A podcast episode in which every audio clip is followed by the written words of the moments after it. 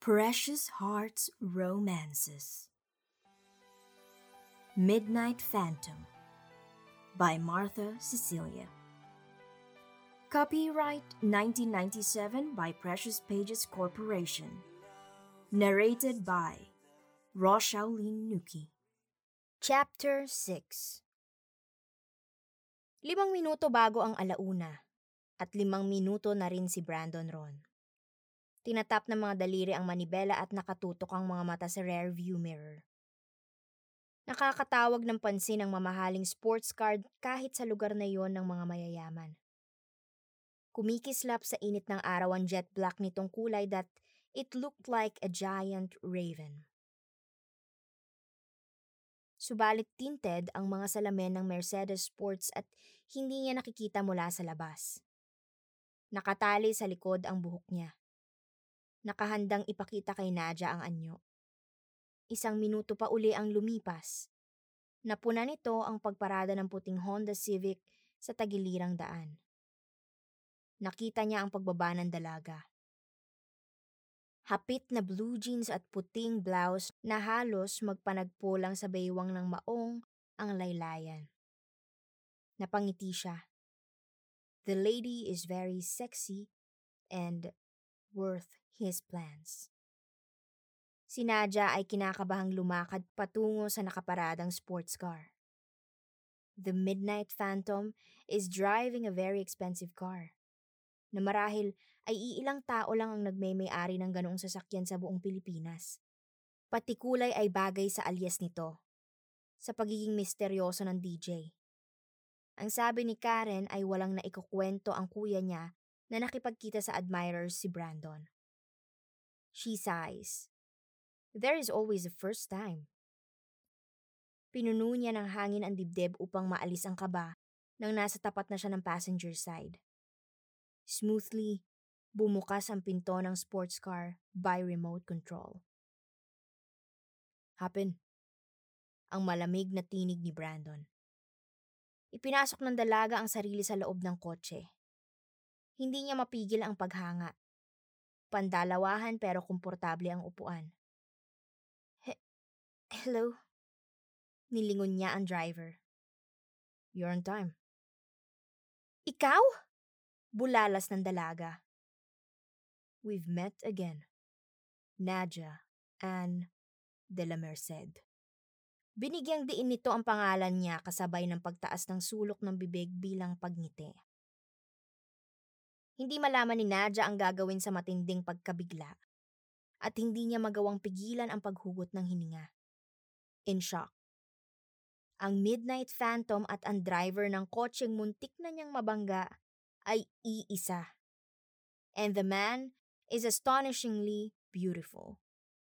The masculine face na nagtataglay ng planes and angles na hindi pangkaraniwan sa mga ordinaryong lalaki. Na lalo pang pinatingkad ng lampas balikat na buhok. His eyes, dark and mesmerizing, at nakatitig ng husto sa kanya. The lips definitely male and sensual, that in a fleeting moment, ay inisip niya kung ano ang mararamdaman sa sandaling lumapat sa mga labi niya ang mga labing iyon. Pagkatapos ay ang sadyang pagharap nito sa kanya upang makita ang kaliwang muka. The marked side na siyang tanging dahilan para masira ang isang almost perfect and beautiful face. Kalahating pulgada mula sa kaliwang mata nito, nagsimula ang mga malalim na marka na umuko pa sa halos kaliwang pisngi pababa. She closed her eyes for a while. Ang alias na Midnight Phantom ay umangkop ng husto sa lalaking ito.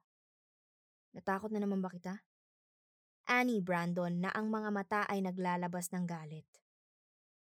Sinikap ni Nadia na magbuka ng bibig but she choked on her words. Natatakot siya, alright? Pero hindi sa mukha ng lalaki. Hindi rin sa nakikita niyang galit sa mga mata nito. Kundi baka ang ilabas ng bibig niya ay hindi magugustuhan ng lalaking ito. Ang mga taong may pisikal na kapansanan ay karaniwan ng sensitibo. Hindi nga ba at sinabi ni Mike na hindi humaharap sa mga adoring fans si Brandon? Isang tikhim ang pinakawalan niya kasabay ng alanganing ngiti. He- Hello again. I'm Nadja de la Merced. At hindi ako natatakot sa iyo. Isang nanunuyang ngiti ang pinakawalan ng binata. Pinihit ang ignition key at nabuhay ang makina ng magarang sasakyan. Ilang sandali pa ay nasa Ortigas na sila. Pretending to be brave? Magaspang nitong tanong bagaman ang mga mata ay nasa daan. Inaasahan mo bang sumigaw at mahimatay ako? Ganting tanong niya. Ganun ba ang ibang mga babaeng nakakatagpo mo? Nagkibit ng mga balikat si Brandon. Oh, they were shocked. Pero hindi nila itinatago ang pagkabigla.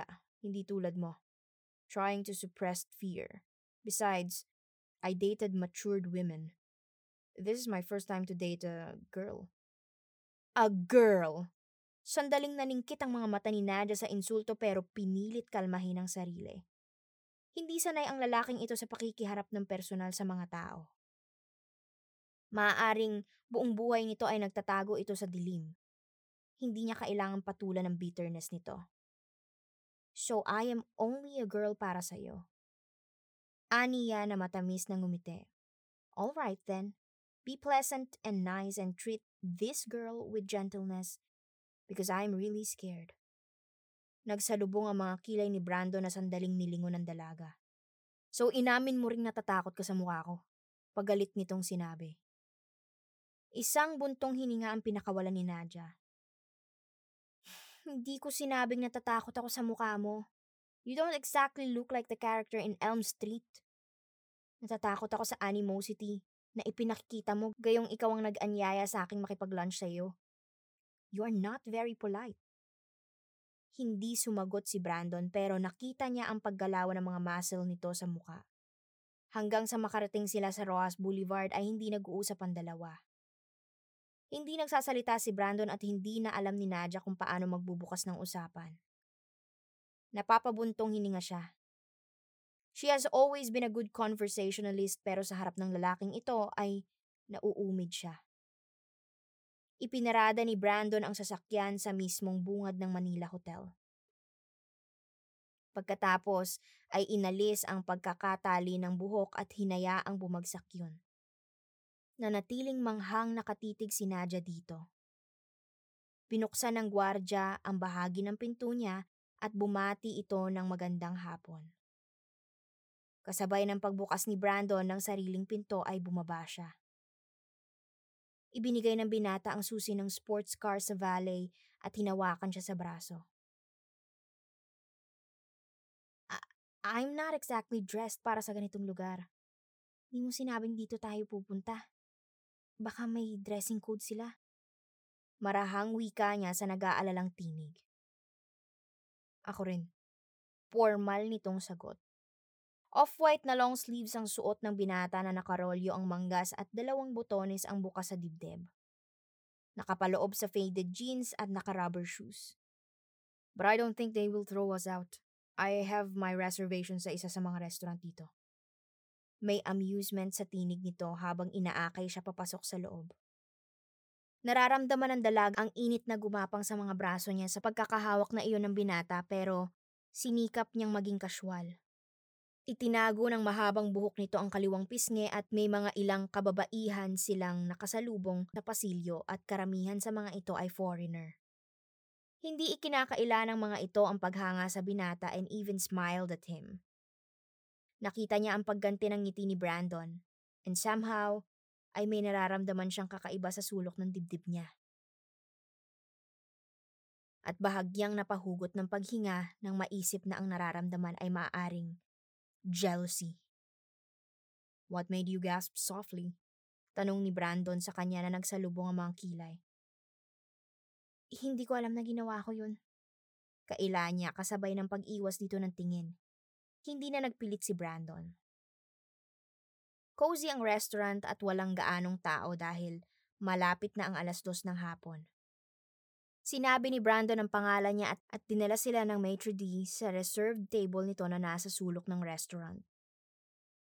Anong gusto mong kainin? Tanong ng binata nang nakaupo na sila habang naghihintay ang maitre d'. Tumingala sa head waiter si Nadja. Minute steak well done and fresh orange juice. Aniya. At inilapag ang menu sa tabi na agad namang kinuha ng maitre d'. At bumaling kay Brandon na iyon na rin ang in-order at humingi ng beer. Sinuyod ng tingin ng binata si Nadja. Classic beauty. Iyon ang description nito sa dalaga noong unang magkita sila. At sa pagkakatanda nito, wala kahit bahagyang pagkakahawig si Nadja kay Augusto de la Merced. Deep set eyes na pinaitim ng mahahabang pilikmata.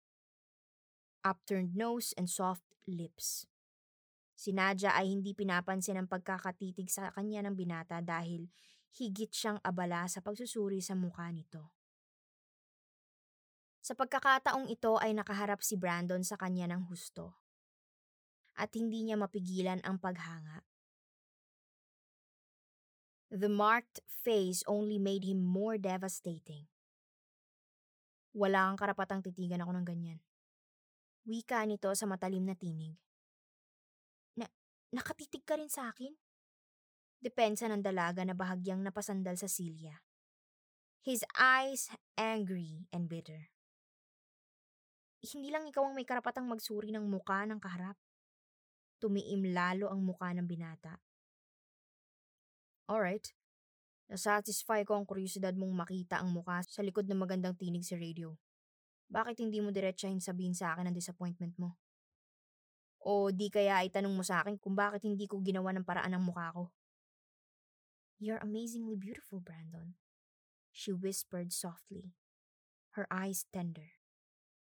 Wala sa loob na itinaas ni Nadia ang kanang kamay at marahang dinama ang bahagi ng mukha ng binatang may mga pilat.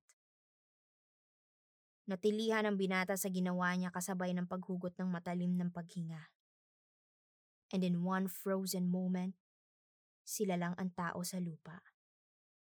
Eternity is within reach.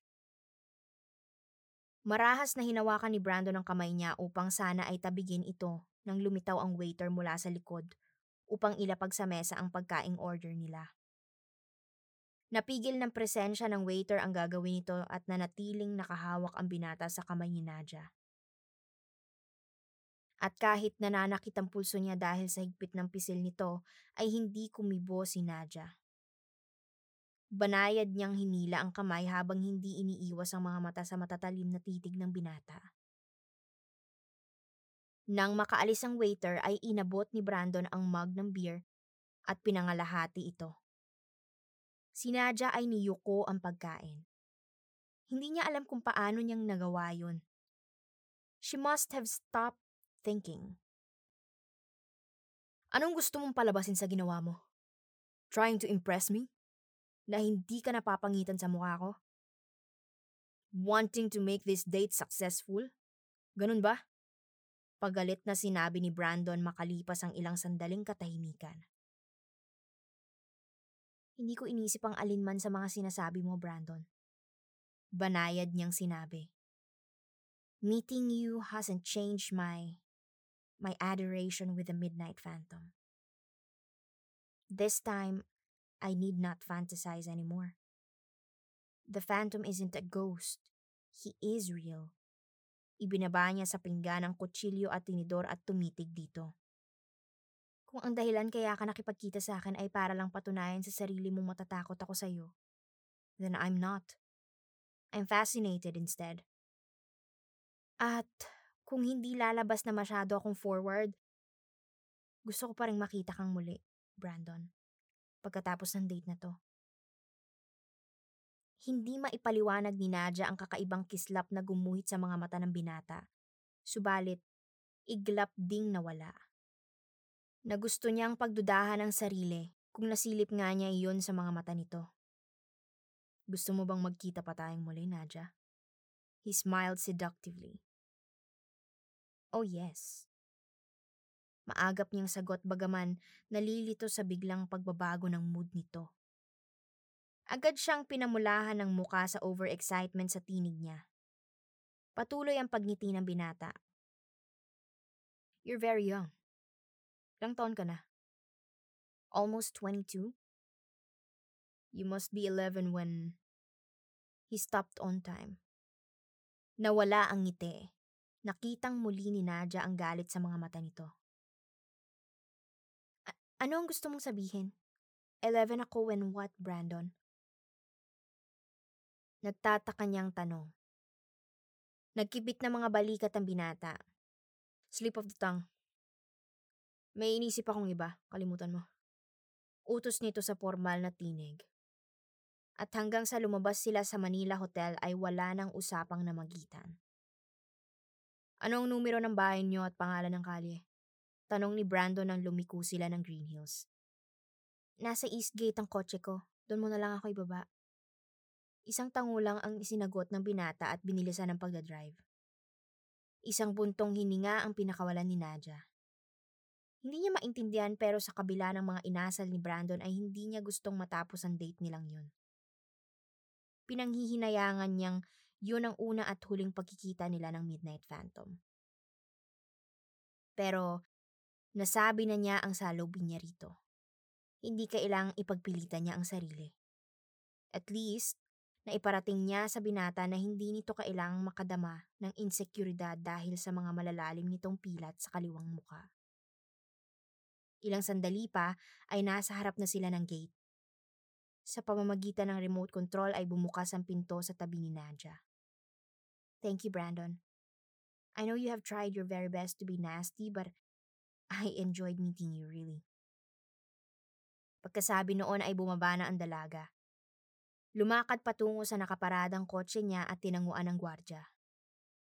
Nakaalis na si Nadia ay nanatili pa rin doon si Brandon. Isang buntong hininga ang pinakawalan. Kung ano man ang iniisip ay ito lang ang nakakaalam. Sinabi sa akin ni Karen na kumain kayo sa labas ni Nadia. Bungad ni Mike sa kaibigan ng sumunod na araw. Isang kibit lang ng mga balikat ang isinagot ni Brandon. Umupo sa swivel chair si Mike at tinitigan ng kaibigan. Magkahalong galak at pag-aalala ang nararamdaman ko para sa iyo, Brandon. Patuloy nito. Galak dahil sa wakas ay lumabas ka nagpunta sa isang public space. Sampung taon ang sinayang mo sa buhay mo, friend. And I hope simula na ito ng pagbabago mo. At the same time, nag-aalala ako dahil hindi ko alam kung ano ang motibo mo sa pagyaya kay Nadia na lumabas. Tumayo si Brandon. I'll be away for a few days, Mike. Wika nito na hindi pinansin ang mga sinabi ng kaibigan. Bahala ka na sa programa at sa istasyon. Nagsalubong ang mga kilay ni Mike. Saan ka pupunta? Out of the country, out of town, bahala na. Walang katiyakang sagot nito. Dinampot, ibinaba ang mga CD sa lalagyan nito. Siguro nga'y kailangan mo yun. Sang ayon ni Mike. Mula nang dumating galing Amerika si Brandon, mahigit ng isang taon ang nakaraan, ay wala itong natatanda ang nagpahinga mula sa mga gawain sa istasyon ng binata. Gano'ng kakatagal mawawala? Hindi ko matiyak. Pinakamatagal na siguro ang isang linggo. Hindi na kumibo si Mike. Sana ay sa soul-searching na gagawin ni Brandon ay matanggap nitong patawarin si Anya sa ginawa nito sa nakalipas na mga taon. At sana, sa pagbabalik nito, ay ibang tao na ang kaibigan malaya mula sa pinagkulungan nito sa sarili.